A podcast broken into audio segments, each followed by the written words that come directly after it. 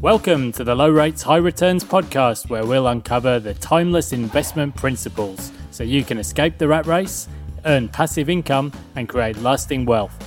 I'm Pete Wargent, investor and financial coach, and I'm joined by Stephen Moriarty, private investor and the co author of our new book, Low Rates, High Returns. In each episode of this podcast, we talk about the crucial concepts around managing your own money, how to invest, when to invest, and the key lessons we've learned along the way about generating passive income. The things we discuss in this episode shouldn't be taken as financial advice, and we recommend you reach out to a licensed professional advisor who can help you with your unique circumstances. Enjoy the show! We're always talking about investing, and we understand that is why so many folks follow us. But we do like to broaden things out and keep life interesting, so we're going to do a mini series on the 4Fs model for life fun, fitness, finance, and philosophy. Money is a means to an end for many of us, and while it can help to express who we are, we think at some point all of us should take a look at what makes for a successful life, whether that's as a single person, a parent, a mentor, or simply a student of life. So we hope you enjoy this series. It's the 4Fs model for life fun fitness, finance, and philosophy with me, Pete Wargent, and Stephen Moriarty. Cheers. G'day, welcome to the Low Rates, High Returns podcast with me, Pete Wargent, here with Stephen Moriarty, as always. G'day, Steve. How are you, mate? I'm really good, thanks. So, today we're going to move on to talk about the first of the four Fs, which is philosophy, which actually begins with a P, but um, it's a. Uh, you just hate that with an F, don't you? yeah, I uh, actually one of the one of the listeners uh, told me the same thing this week. So oh, really? So, my God, tell me who who is it? I'll ban them. Yeah, it was uh, actually my namesake. He's also called Peter. So, oh um, my God. yeah, just is that Peter Meek? Yeah. If you're listening, Peter Meek, that's it. No more financial, no more financial friendships and Fs for you, buddy. I'm not sure we should be name checking the listeners, but anyway, that's uh, so. Um, the interesting thing about philosophy is really largely well how much it has changed. So it was around about sort of 2004 and five when there was this thing called Friends Reunited, and then Facebook kind of took over from it and it, it, there was a period there where a lot of a lot of us reconnected with old friends and uh, school friends and so on. And I think um, I found when I reconnected with people, there was a roughly equal split between people who'd sort of grown up, gone to uh, higher education, then mm. got off to do something different, go and do their own thing. And there's probably about half of the people that I went to school with who um, have really just stayed in the same place and in some cases literally just gone down the local pub and got a barman you know bar manager role and that's it you know just uh, yeah and i think um, you know somebody who likes to travel uh, it's a little bit mind-blowing to me but i can also see how um, that could also be an easier life because everything you need is on your doorstep your friends your family it's all very mm. familiar I, I think that so this is one of the the key points for today steve is how philosophy has kind of changed even in a generation. I think um, it wasn't so long ago that philosophy tended to be based around uh, maybe a religious life. You know, you might you might be say a, a Protestant, you might be the local bank manager, yep. president of the local Rotary Club or whatever. But but these days, life has become so much more fluid, and people, um, you know, church is not the center of life for so many people these days. That I think it, there's a bit more thought that needs to go into what is your personal philosophy and how are you going to live life. Yeah, it, that's a good point actually, because most of us, um, most of us, most of our parents probably um, derive the philosophy from the religion. Um, and so, you know, as you know, there'd be, you know, there was basically Catholics and Protestants and and some others. But the the thing now is with the modern life, as you say, there's different, and particularly again also with science. You know, there's a there's a really huge amount of philosophies that you can choose from. And I noticed over the last probably 20 years, Eastern philosophy really took off in actually it's probably longer, it's probably about 30 or 40 years. But Eastern philosophy really became popular in the West. And there's so there's so many types. I was just sort of thinking the other day about, you know, you've got the Stoics is a is a sort of well-known ancient one, uh, Epicureanism, And then you've got ones like um, Marie Kondo's basically decluttering your life. Yeah, yeah. So, well, I've got some first-hand experience here because a couple of my extended family members have really got into that, and in fact, one of them gave me a book on it. And uh, yeah, I guess that that is basically the idea. You you declutter, you become very organized and that removing sort of the noise out of your life can mm. make for a happier and healthier well-being i think i think the attractive side of that is that it does it's something you can do immediately it has an instant impact uh, but i think you know for me anyway i found that I, I, can certainly get on board with the idea of decluttering. I'm not a sentimental person. Yeah, yeah. You know, I, don't like to have loads of shit in my life, but I think it, it can get too obsessive. You know, if it gets to the point of having your Reg Grundys in the right color order in your in your sock drawer, you know that I, I, don't think I can take it to that level of degree. And also, some things are frivolous. You know, you don't need to get rid of stuff out of your life just because it's creating some clutter. But that's certainly become really, really popular over in Europe in recent years. Yeah, I think I, I think you're right. It's funny though because you know when you say about decluttering because you and I are the same personality type in the, the nine types, both you and I are not sentimental types. I don't have a sentimental bone in my body. But, and it's funny because a type six is a lot different to that. I have a relative who's a type six and has kept, and I'm, I kid you not, probably every coffee mug for the last 30 years. It doesn't matter whether it's got chips in it or broken handles. So, you know, the bowerbirds, the people that you call bowerbirds, they just don't dump anything. And he's like that.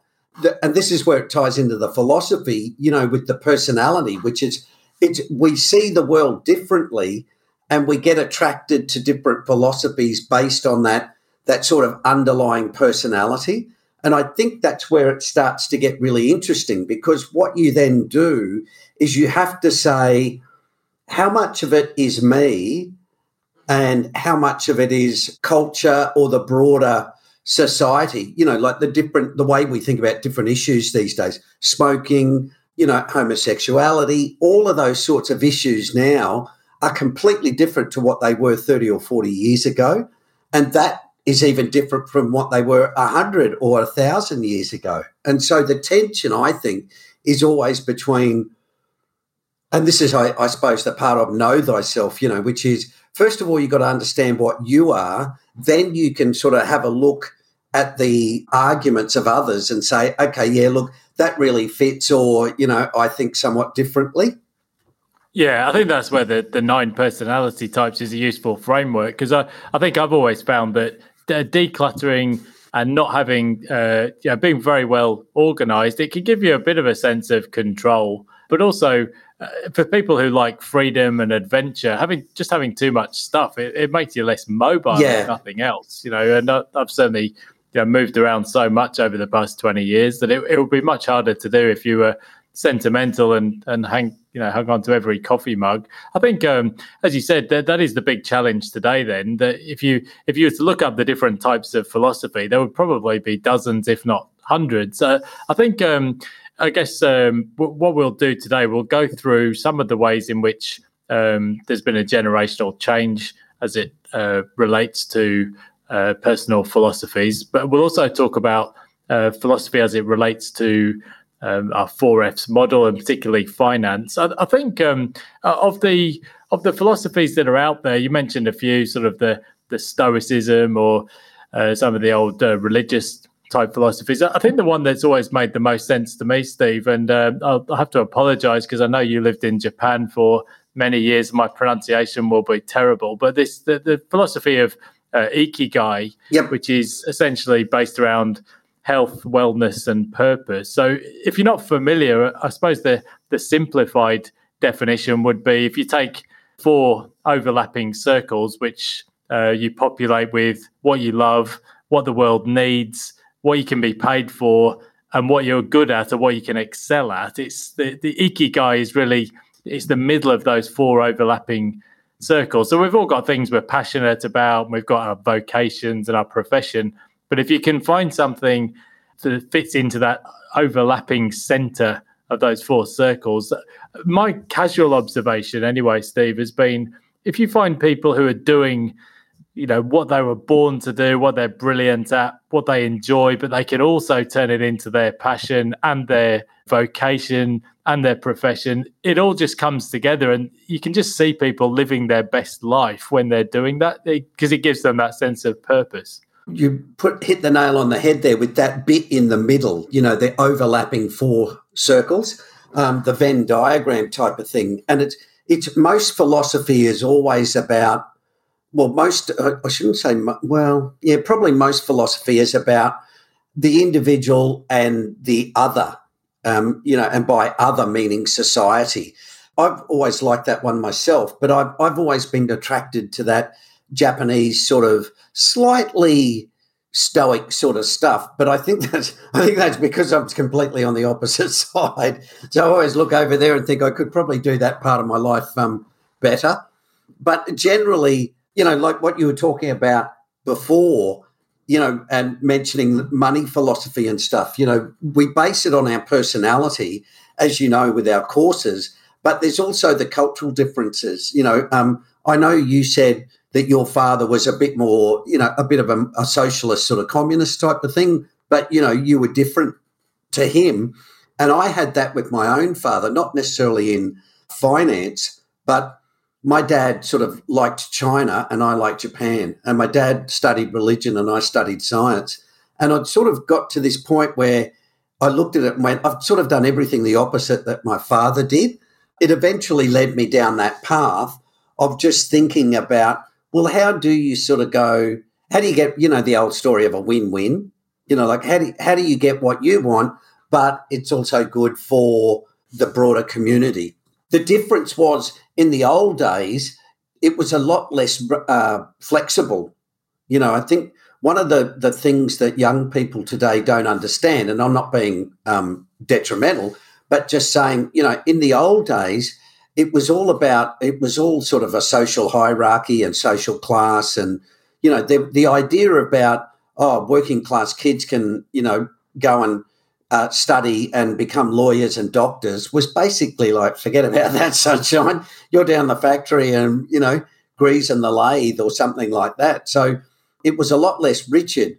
But the trade off was basically if you got a job, you had one for the next 35 or 40 years.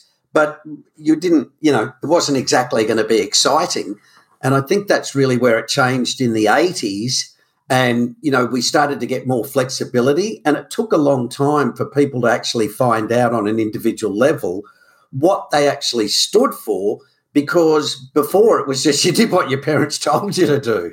Oh yeah, yeah. I think that's that's the, the key thing, isn't it? It's this gener- generational change. So uh, you mentioned my dad there. I mean, you know, he was born in the, the post-war years where they literally had rationing. You know, so the the sense back in those days that there was a national cause. You know, everybody pulls together.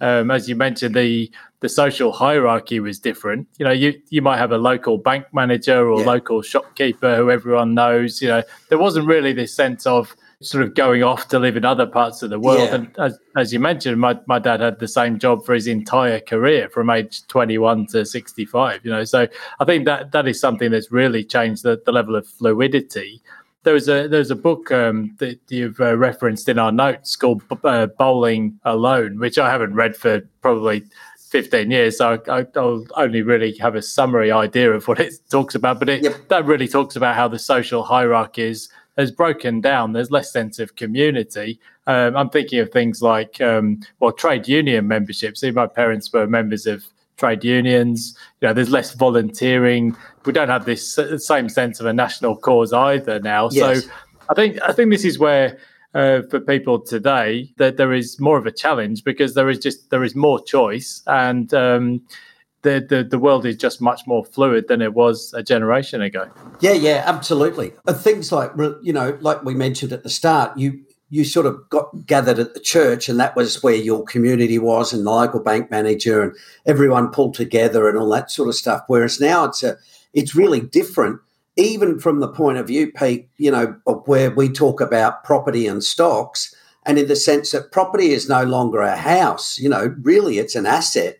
The sort of thinking behind that is because people are so much more fluid um, in their lives, you know, and you, no one sort of buys a house going, oh, yeah, this is where I'm going to live and die. like they did in the old days. It's it's now a lot more about looking at property as an asset and making money out of it, and also that feeds into you know what we're going to move on to about the finance aspects where money used to be uh, I mean, money i think has always been important but i think there was a sense of community there that these days is no longer there and i think it's a lot tougher for younger people these days because you're actually a, even though you've got an internet and you can talk to people and you know it seems a, a, a sort of paradox that in a world that's totally connected, there's a huge problem with loneliness. Um, and I think the, the UK have got a minister for loneliness, haven't they? I'm, I'm sure they have. So yeah, I mean, I, I, suppose as you said, back in the day, people would go and watch the local football team. But the way uh, Brisbane Broncos have been going this past uh, year or two, oh, you just had to get that. You just had to get that in, didn't you? that, that would be enough to send you into a fit of depression, anyway. So uh, yeah, so I think um, to say you made a good point there. So uh, th- this is one of the reasons that we we put money at the center of the four Fs because, as you said, it, it's very different now um, from the days when you got a job and the pension was a defined benefit for you at the retirement date. These days, for, for overwhelmingly, that's not going to be the case, and you'll you'll actually need to uh, take care of your own retirement from a financial perspective. Yeah. Uh, people could say, well, why would you put finance first at, a, at the center of the four Fs? Well, largely because uh, well, there's an old cliche that it, it's nice to turn up to your problems in a Mercedes or a, a BMW in your case, Stephen. Thank but you. Um, but uh, but also, um, I think um, it, it's become more important, especially as you move towards the later years, that you've got enough um, essentially um, to to fund the rest of um, your four Fs essentially. Because if you don't have enough, then it's going to be a long slog. Yeah, the it's. I think we we we sort of get back to Maslow's hierarchy of needs. You know, where first of all you're basically working on shelter, uh, you know, and those sorts of things, and the pinnacle is, um, I think it's self discovery or self empowerment or something. But basically, you can navel, you can sit around and navel gaze. Um, it's a tough one, you know, because uh, the four Fs, you know, we sort of like to think it's like a, a circle. You've got four quadrants, uh, you know, cutting a pie into four pieces I think finance even probably comes before health. It might be up there with it because these days you've got to have money to do a lot of things where in the old days you didn't have to. So, for example, if you got sick, there was a whole community that would back you up. Um, there were people that would come around and visit you. Um, your family was a lot closer, uh, you know, particularly in that case, your parents. So people would, you know, let's rally round. Whereas these days, as you've seen, probably, I don't know whether this is a great analogy, but as you've seen with COVID, you know, there's a lot of division about people, you know, being locked down and how sick are they getting, and oh, well, some people should die. That's the way it is. It's a lot different than the way it used to be. Um, and I think a lot of that stress is brought on by not having adequate money and I, if I, I might stand corrected, but I think a lot of Europe has a defined benefit pension. Um, I know the Japanese do. And so that drives financial decisions in a completely different way in your 30s and 40s because if you've got a defined benefit, then you, you, you retire and go, well, I don't have to worry about money too much because I've got enough in a defined benefit. Whereas over here, we've got the accumulation system, which means you're, you know, you're on your own. So I think that's why it becomes the sort of focus of the four Fs because that it's so it's changed so much now that you really can't rely on society, and that's probably a bit of a, a big call. But I think in a financial sense, you're really on your own. How important it is now about every kid sort of, you know, a loser if they don't go to university. Um, and the, I think the dictate behind that is this idea of, oh, well, you know, you've got to get as rich as possible, and rich people are the people who get degrees. And there's actually some correlation with that. But I think for a lot of people, there's, you know, one of the characteristics we talk about is balance. And I think there's something where you've got to say, well, you know, there's plenty of unhappy lawyers and doctors who have got lots of money. And I think we talked about this previously. You know, you've got to balance it between having money and but also doing something that gives you a sort of sense of life satisfaction. Yeah, and that's that's where the ikigai uh, philosophy yeah. uh, it really comes into its own. We've all met people who are, I don't know, an actuary, and they absolutely can't stand what they do, but it pays it pays good money. But uh, yeah, and uh, at the other end of the spectrum, you know, there's a lot of people. You know, you, you there, there are lots of things in life that we enjoy, but if you're not going to get paid for it, or if the world doesn't need that skill, um, then you might not actually generate any wealth from uh, from that as an occupation. And uh, I think um, a lot of people talk about the Buddhist philosophy these days, but I think they take uh, many parts of it. But the idea of actually living poor or living with not very much doesn't doesn't appeal quite so much. Yeah. I Sleeping I think, under the stars is not that attractive. Thanks very much. yeah, I think I think the uh, the finance philosophy. Uh, well, it's, it's, an interesting point actually because I think in Australia uh, there, there was certainly a sense when I first came to Oz that you know, this is um, back in the 1990s. Um, that you, know, you didn't really need a lot of money in Australia because, well, you, have got the beaches, you've got the parks, you've got the weather, but yeah, there's certainly been a, a landscape shift, I think, over the past uh, 20 or 25 years that uh, it's a more competitive environment these days, but it's also just much more expensive. When we, when we talk about finance philosophy, there's a couple of things there. One is you want to begin with the end in mind, yeah. Um, because like if you know, really, if you're managing your own money in retirement, you need to have a fair idea of uh, well, how much is enough. I think it's generally true that once you get into your later years, you actually actually need a bit less than you think you will, uh, because your your spending naturally moderates. But uh, I think your finance philosophy largely comes down to the nine personality types. I think we all know the basics about spending less than you earn and not getting into bad debt and so on. Uh, but I think everyone will have their unique uh, finance philosophy. But uh, and that's what we work on through our program, Steve, isn't it? In terms of understanding your personality yeah. type, your end goals, and then finding a blueprint that works for your uh, for, uh, for your personality. Yeah, yeah. We, you know, as you know, in the in the programs, we've only really got two types of people. Um, True. they're, they're, all they're all interested in money. Um, but what you know, what I mean by that is in the in the nine types, really the type threes and the type sevens are the ones that will learn about money. But the other thing I think is important, I may have mentioned this before, is that, you know, I think everyone needs to learn about investing because you can you can save more than you spend, but it's still not going to leave you that well off in the end.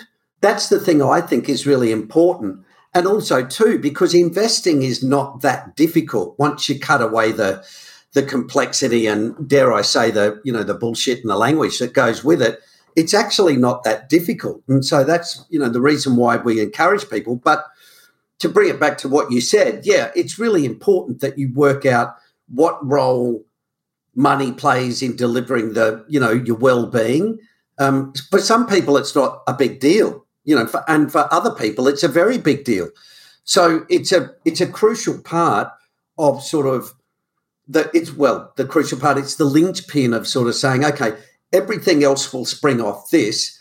You know, fitness. Some people might say, oh well, you know, I want to go to a gym because I like being around other people and I like having lots of machines and you know, blah blah blah. Whereas other people might say, no, nah, I'm fairly solitary. I'm just happy doing a walk or you know, doing some body weight exercises at home or something. So money contributes to that in terms of it then um, determines or dictates parts of what your the other three, you know, the fun, fitness, and finance, what they how they shape your life as well. Yeah, for sure. And I think actually, um, when you talk about the four F's, I mean, relationships is obviously a crucial part of that. You know, so some people yeah. are more uh, more solitary, the Geoffrey Boycott type personality. Other people need to be around other people all the time, and uh, I think we all sit on that spectrum somewhere. I think um, certainly even the nature of relationships has changed. I think there's there's probably, they're a bit more transactional these Absolutely. days sometimes. Yeah, uh, certainly um, yeah, certainly the, the, move away from society and community has, has, been a big thing. So, uh, in terms of the um, the four Fs, would it be fair to say you need some kind of a philosophy for each of the four Fs? So, fun, fitness, finance, and philosophy. You mentioned uh, fitness there. So, for example, you know, uh, you, you, might have a, a, philosophy as it relates to fitness and health, and then you might have, um, you know, uh, I, I, think uh, this is just a bit of a going off topic a little bit, but uh, uh, we were just chatting on social media earlier, and there, there was a, a, course where for thirty thousand dollars, where somebody would teach you to be a social media influencer. and I, I don't spend much time on Instagram these days, but it is actually quite striking when you go to Instagram just how many people are in that space trying to uh, monetize either being an influencer from travel or simply just by uh, showing off their bodies. And uh, you know, the the visual aspect of fitness is obviously you know it's really taken off, but maybe people are uh, maybe missing the bigger picture there in terms of the actual health aspect of fitness as well. Yeah, I think so. Um, the thing that, like you, the thing that struck me is the the amount of uh, photos on Instagram and Facebook and you know all of those things, um, particularly about fitness, even uh, and and not even just with young people, it's with old people as well. Um, and there's just so much stuff now out there. And the thing that makes it interesting for me is that becomes a societal pressure on you to just like, what do you mean you don't work out, man? That's you know that's unhealthy if you don't work out. So you'll notice that I always have my shirt on on my Instagram photos, Steve. There's, there's, a good reason for that as a pom. yeah, well, it's it um it, it but it feeds in to that that social media stuff creates a creates part of the philosophy of fitness. Um, you know, in the old days, it was basically lift weights and eat a lot of steak and you know pasta and it's become a whole body of science and a whole industry on its own now. Just give you a story. I remember in 2007 when the market crashed, and the first thing I said was, "Oh, people will dump personal trainers. You know, they'll they'll be history um, because they'll be seen as superfluous. You know, it's like, oh well, I've lost my job, I can't afford my personal trainer."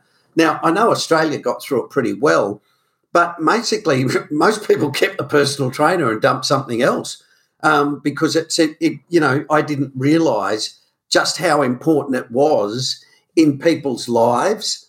Um, and again, I think that you know you get these fads like CrossFit, um, and they become a part of your makeup and of your personality. So, for example, you know a lot of some personality types will the achievers, for for example, like a type three, might go hell for leather in fitness because it's just again a, a, a pathway to express their personality. People who have got a subtype, which I won't bore you with too much, but if you're a subtype three, a sort of one-on-one person, then you'll use fitness as a way to look good and a, you know and attract a mate, so to speak. So it's it's really a lot more than it used to be in the old days of oh you should lift weights because it's healthy a lot these days, I suspect, and I'm happy to stand corrected, but it's a lot more these days about showing off. And, and as you said, you know, put down a lazy 30 grand and you can learn our six secrets to being a social influencer and make millions. Yeah, I do worry. I've seen some of those studies, um, and uh, a phenomenal number of um, young people today would give away everything, their education, their career, just to be on TV. Yeah, you know? and I think, um, I think that, I mean, maybe it's not a new thing, but it's become accelerated that people see the idea of celebrity as a goal in and of itself, which I, I think um, we, we all know is is a flawed.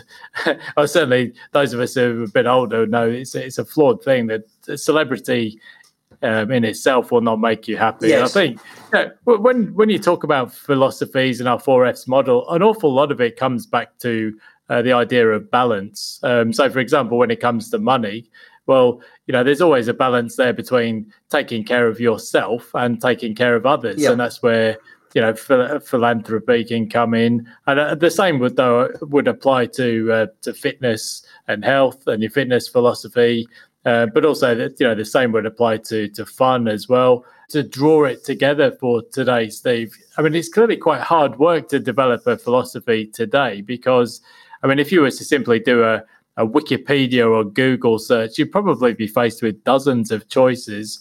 I, I think uh, for me personally, I found the, the, the idea of the ikigai uh, philosophy uh, kind of fits best for me because I, I think this is just merely my observation of the world today. I often see when I see somebody who I think you know they're living their best life. Uh, now they might have a completely different interest to me, but you, there are just some people. I'm trying to think of an example. A friend of mine, uh, Stephen Ryan, he was a, an avid uh, property investor back in the day, but he, he went off traveling for a, a year or two.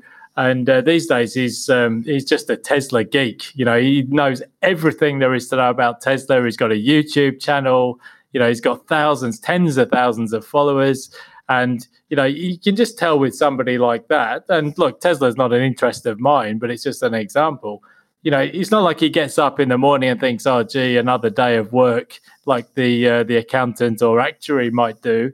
It, you can just see that that's what he's passionate about. It's also his uh, profession, if you like, these days. Um, so, you know, making your uh, vacation your vocation. I, I think if you can do that, then that, that, I think for a lot of people, that is a philosophy uh, the ikigai philosophy can be a route to happiness and success. Yeah, I think so. If we tie it back to, you know, we talked about in earlier shows, we talked about the uh, characteristics of the four F's. And I think, you know, if you look at, you obviously they don't all apply, but you can look at things such as balance, uh, discipline, you know, in terms of sticking to a philosophy, um, I know I'm pretty good at I'm pretty good at thinking about them. my my doing's a little less uh, enthusiastic, um, but you know, you static or dynamic. So you've got to continue to update your philosophy based on what's happening in your life as you get older, and also what the what's going on in uh, the broader society around you, what the sort of cultural mores are or the social mores are. Basically, thought. You know, if, if anything, you know, philosophy is about thinking and that's a, a, an important one. And probably curiosity is the other one. I think once you start a, a sort of going down a philosophical path, what I found anyway was you start to look at a whole raft of them. And what I think is important, I mean, this is me, not for anybody else, but what I found was the, the wider I read, I started to say, well, I don't have to be all um, Stoic. I don't have to be all Buddhist. I don't have to be all Ikigai. What I can do is actually just take parts of it that I like and develop my own sort of internal philosophy, if I can put it that way, that is actually a mix. Um, and I think that's where, as to take it back to the start, that's where the nine types as your base philosophy is really useful because then you can get to sort of understand where or which you know, uh, because you and I are type sevens, we're going to draw from lots of influences because that's what we like doing. Whereas some other people will go, no, I read about Buddhism and went, that's the one for me. I knew immediately, whereas I've never been like that. So I suppose it's, you know, it's that just using those characteristics that we talk about to develop your own, um, to develop your own path. Yeah, so clearly there's a lot more choice these days, but if you can if you can actually try and use those characteristics as Steve mentioned, balance, discipline and some thought or curiosity, you'll develop your own philosophy. If you're struggling for a place to start though, uh, try to have a think about what you love doing, what the world needs, uh, what you can be paid for and what you're good at. So it's that uh, that middle or overlapping part of the Venn diagram that combines your passion, your mission, your vocation and your profession. I think if you can find something that sits in that uh, part of the circle or the overlapping part, um, then you'll be well on the way, I think, to developing a philosophy. So uh, that's um, just the first of our four F's philosophy. Uh, so join us next week where we'll talk about the next part of our four Fs model. Um, I can't remember what comes next, Steve. Um, we can do we'll we, to... we can do fitness, but I just want to say, Peter Meek, you're not invited now that you've. yeah, you only, right. you've got to come if you like Fs. If you don't like Fs, then you can have off. yeah, well, we we could hardly call it the three Fs in a P model. So I think. Thanks for listening. If you enjoyed this episode and you want to know more, you can download a free chapter and extra bonuses from our new book, Low Rates, High Returns. Just visit www.lowrateshighreturns.com forward slash book to download your free copy. The things we've discussed in this episode shouldn't be taken as financial advice, and we recommend you reach out to a licensed professional advisor who can help you with your unique circumstances. Stephen and I are both on LinkedIn and Twitter, so do reach out and connect with us. And finally, it'd be great if you could subscribe and leave us a review. It really helps others to find the show. Now take care and invest wisely. Cheers.